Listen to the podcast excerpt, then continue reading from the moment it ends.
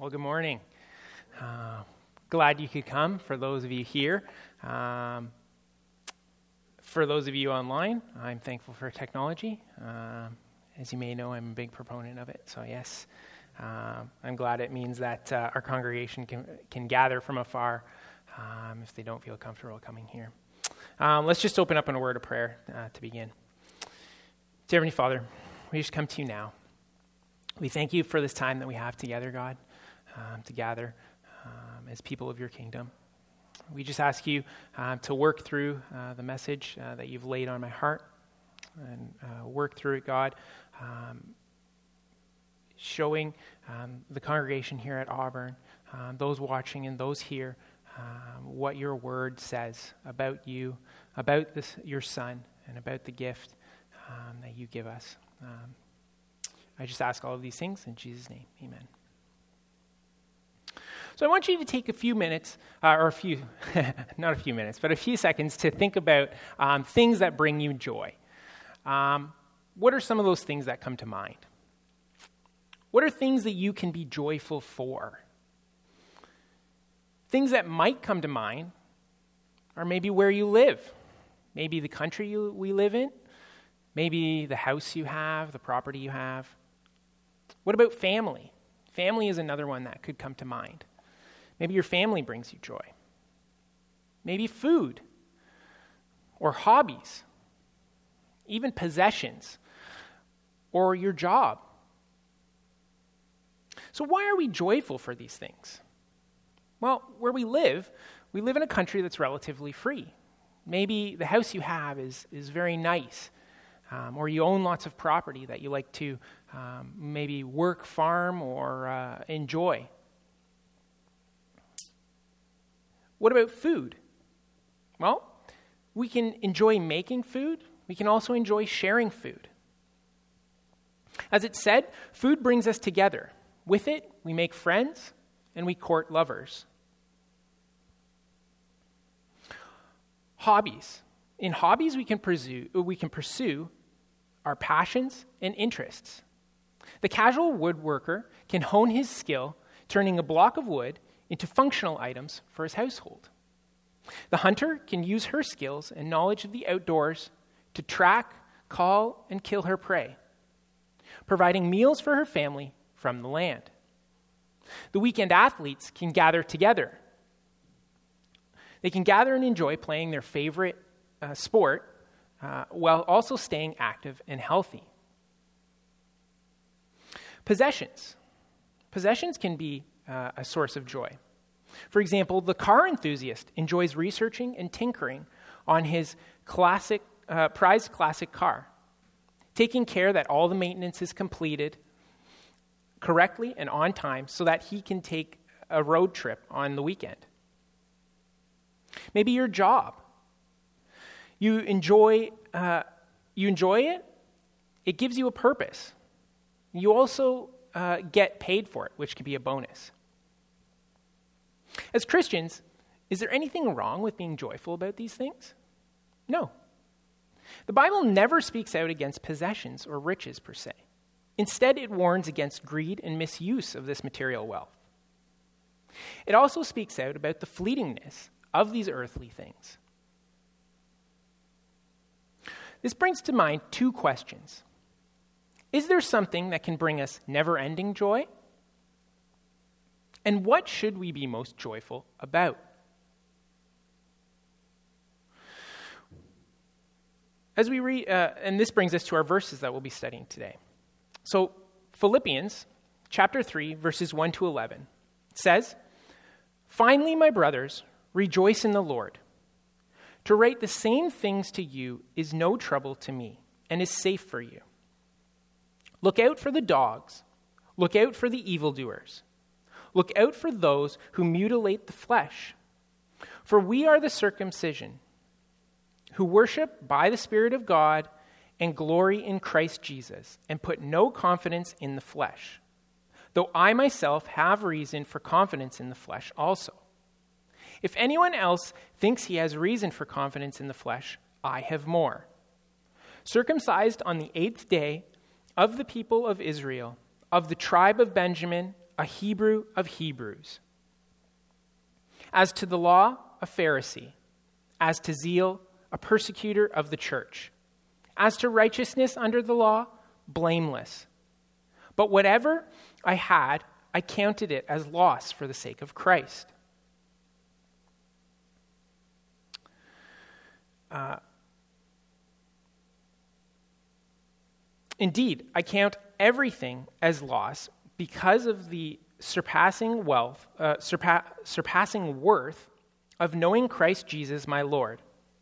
For his sake I have suffered the loss of all things and counted them as rubbish, in order that I may gain Christ and be found in him, not having a righteousness of my own that comes from the law, but that which comes through faith in Christ, the righteousness from God that depends on faith, that I may know him and the power of his resurrection, and may share his sufferings, becoming like him in his death, that by any means possible I may attain the resurrection from the dead.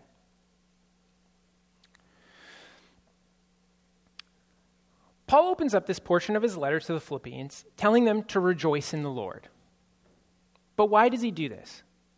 It seems very strange, it seems like a very strange way to open up the chapter. Even more so, given the fact that Paul seems to jump directly from there into a warning. This is not the first time Paul has used this idea of rejoicing in the letter. Paul uses this turn of phrase uh, as a way of transitioning. When Paul starts out this section of his letter, outlining uh, doctrinal troubles that he is aware might plague the Philippian church, he starts with this statement Rejoice in the Lord. In a later chapter, Paul will also utilize this transition. We can note uh, that this is the first time, though, that Paul has qualified this statement. Paul tells the Philippians to rejoice. Why? Paul wants them to rejoice in the Lord.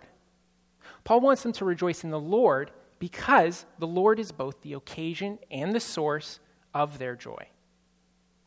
Paul wishes to draw on this idea that if one source of joy is the Lord, then it is independent of adverse circumstances.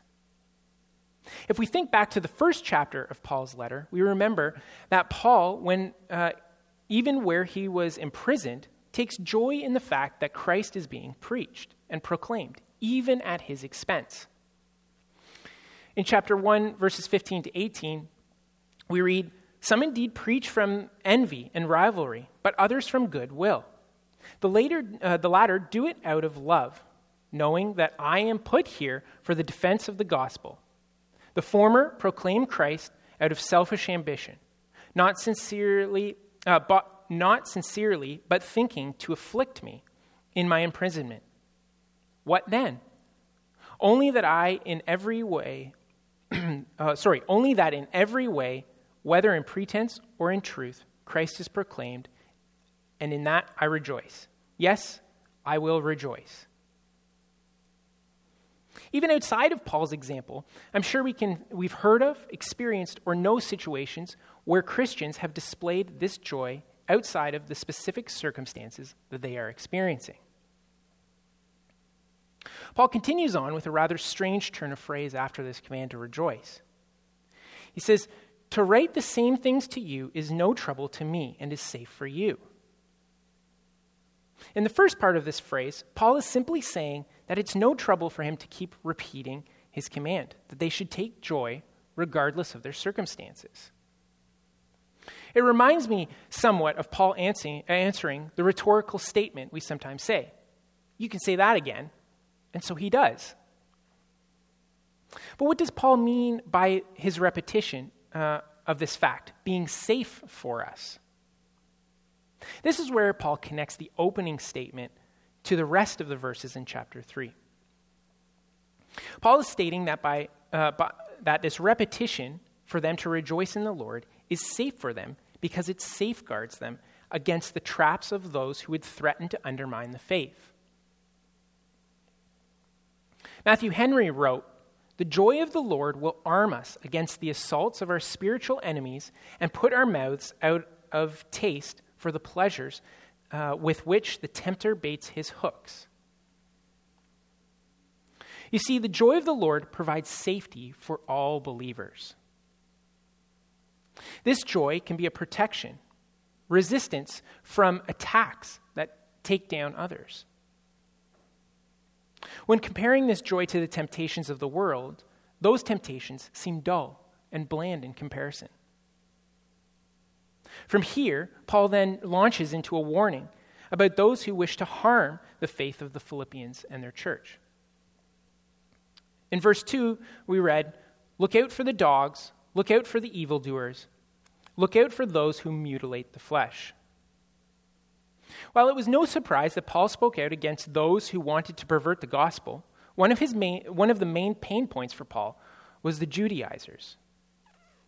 Now, Judaizers uh, were those people who found it impossible to believe that God would offer the gift of salvation freely to those who believed. They were convinced that such an amazing gift had to require some sort of payment. That we can thank God for his gift of grace, but that we, mu- that we understand he expects us to do something in order to pay the debt off that we have accrued. The word Judaizer actually comes from the Greek verb meaning to live according to Jewish customs. A Judaizer taught that in order for a Christian to truly be right with God, he must conform to the Mosaic law. Circumcision, especially, was promoted as necessary for salvation. Gentiles had to become Jewish converts first, and then they could come to Christ. See, the doctrine of the Judaizers was a mix of grace through Christ and works through the keeping of the law. This false doctrine was dealt with in Acts 15 and strongly condemned in the book of Galatians.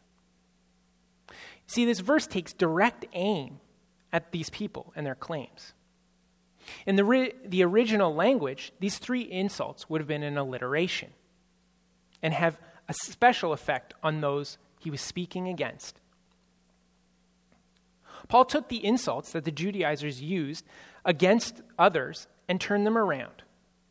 So let's look at each of them. Dogs. So at the time of Paul's writings, it wouldn't have been commonplace for people to have pets or domesticated dogs. Instead, the term would have brought about images of scavengers, almost like coyotes. These dogs would have fed on roadkill, rotting remains, and garbage.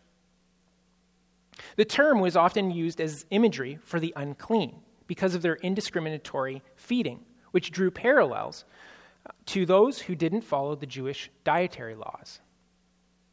For this reason, the term was often used to describe Gentiles. However, here, Paul uses it against the Judaizers, in essence, calling them unclean. Evildoers. As I outlined before, the Judaizers believed that you needed to follow Jewish laws and customs in order to pay God back for his grace.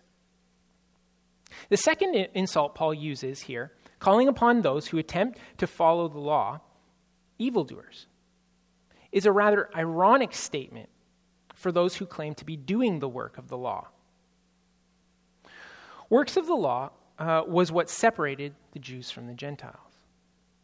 Paul was basically saying that instead of doing the works of the law, these individuals were actually uh, evil workers.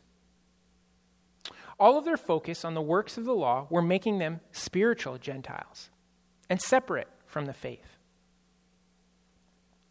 Mutilators of flesh.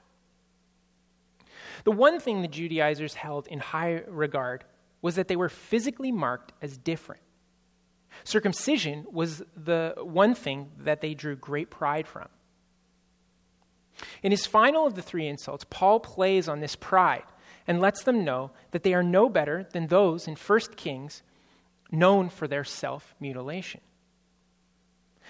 The, their ultimate sign of being separate turned on them, showing that they were in no way better than those who they looked down upon for not being marked.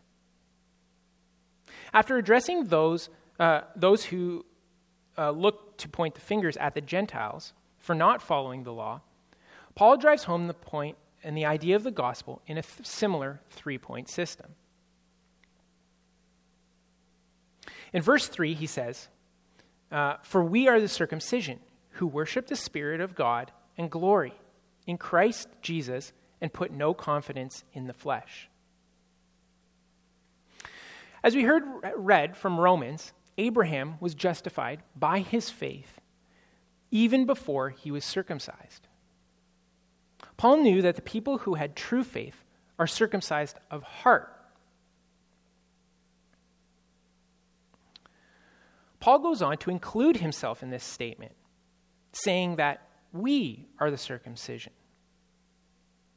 Paul has flipped the script on the Judaizers, stating that the Christians are the new Jews, set apart, and that the Judaizers are the Gentiles.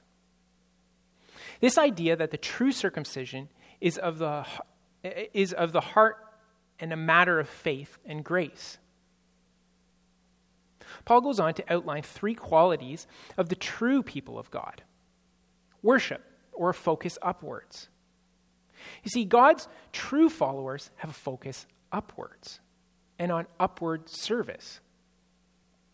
They worship God. People who are in Christ are of a new creation, and this is evident by the indwelling of the Holy Spirit. This indwelling by the Spirit causes believers to become worshipers. As a result, worshiping by the Spirit frees us. Believers boast in Christ. As believers, we glory in Christ. When we worship by the Spirit, the natural progression is that we boast in Christ. Christ is our salvation, and because of this, he becomes our sole focus. Christ becomes the focus of our praise and worship, and as a result, we continually boast in what is accomplished on the cross. We also have an inward confidence. Paul concludes his three qualities by pointing out that God's true people have a confidence inward, spiritually. You see, they have a confidence in Christ and not on outward physical things. Unlike the Judaizers, God's true people put no confidence in things of the flesh, but instead in Christ. We can't put our confidence in anything out, any outward manifestation of religion or on anything we can do ourselves.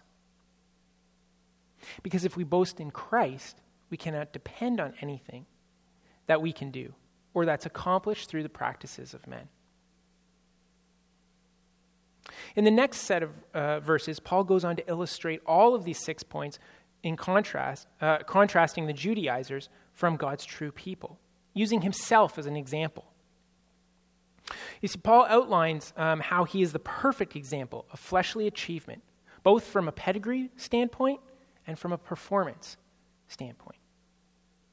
Verses 4 to 6 say, Though I myself have reason for confidence in the flesh also. If anyone else thinks he has reason for confidence in the flesh, I have more. Circumcised on the eighth day of the people of Israel, of the tribe of Benjamin, a Hebrew of Hebrews as to the law, a Pharisee. As to zeal, a persecutor of the church. As to righteousness under the law, blameless. See, in, this, in these verses, Paul reverts back to his perception of himself as if uh, he were still Saul. This is more than likely how the Judaizers would have seen him. He, he begins with a bold claim asserting the fact that if you think you're good, I assure you, I'm better. Paul outlines how he is superior by way of birth and inheritance. Paul was circumcised on the eighth day in absolute compliance with the Abrahamic covenant. This meant he wasn't a convert that came from a pagan religion. Paul was in the club, as it were, from birth. Paul was also the descendant of people of Israel.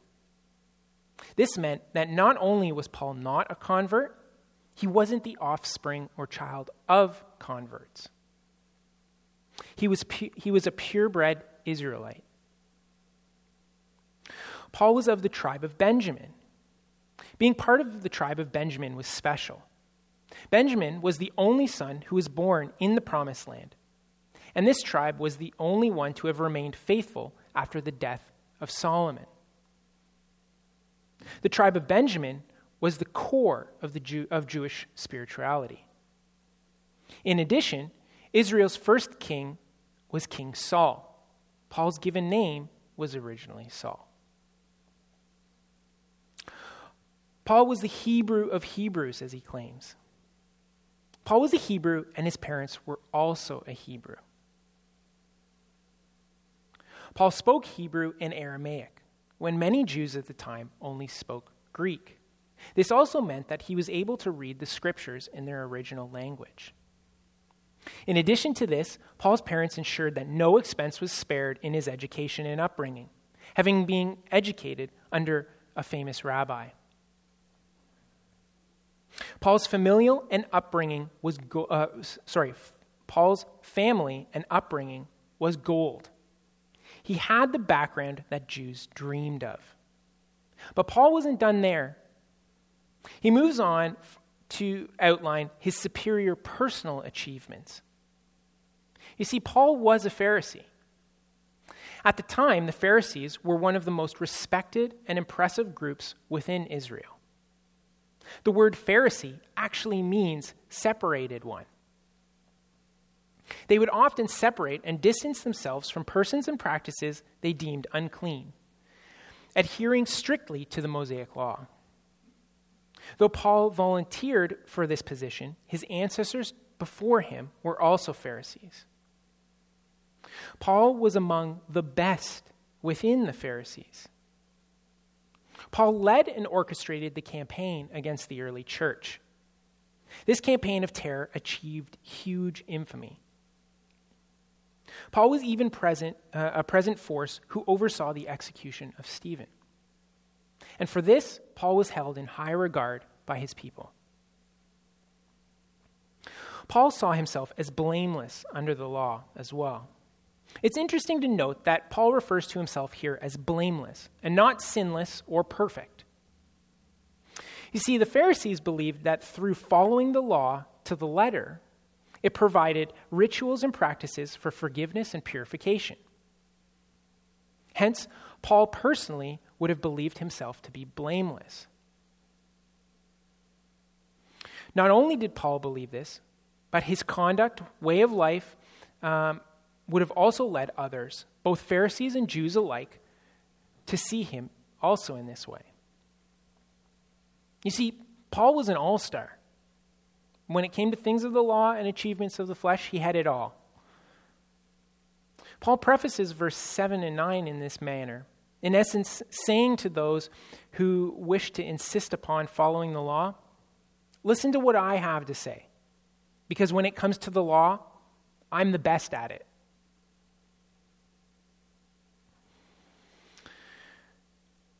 Verses uh, 7 to 9 say, But whatever I had, I counted as loss for the sake of Christ.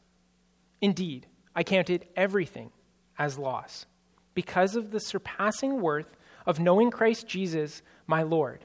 For his sake, I have suffered the loss of all things and counted them as rubbish, in order that I may gain Christ and be found in him, not having a righteousness of my own that comes from the law, but that which comes through faith in Christ, the righteousness from God that depends on faith. Paul shocks his readers after outlining his superiority, both in things he controls and things he doesn't. He says he counts it all as a loss. It doesn't mean anything when compared to him knowing Jesus. Paul counts all of the things he and others previously valued as rubbish. But why? So that he can gain Christ and not depend on the flawed righteousness that comes from the flesh and from the law.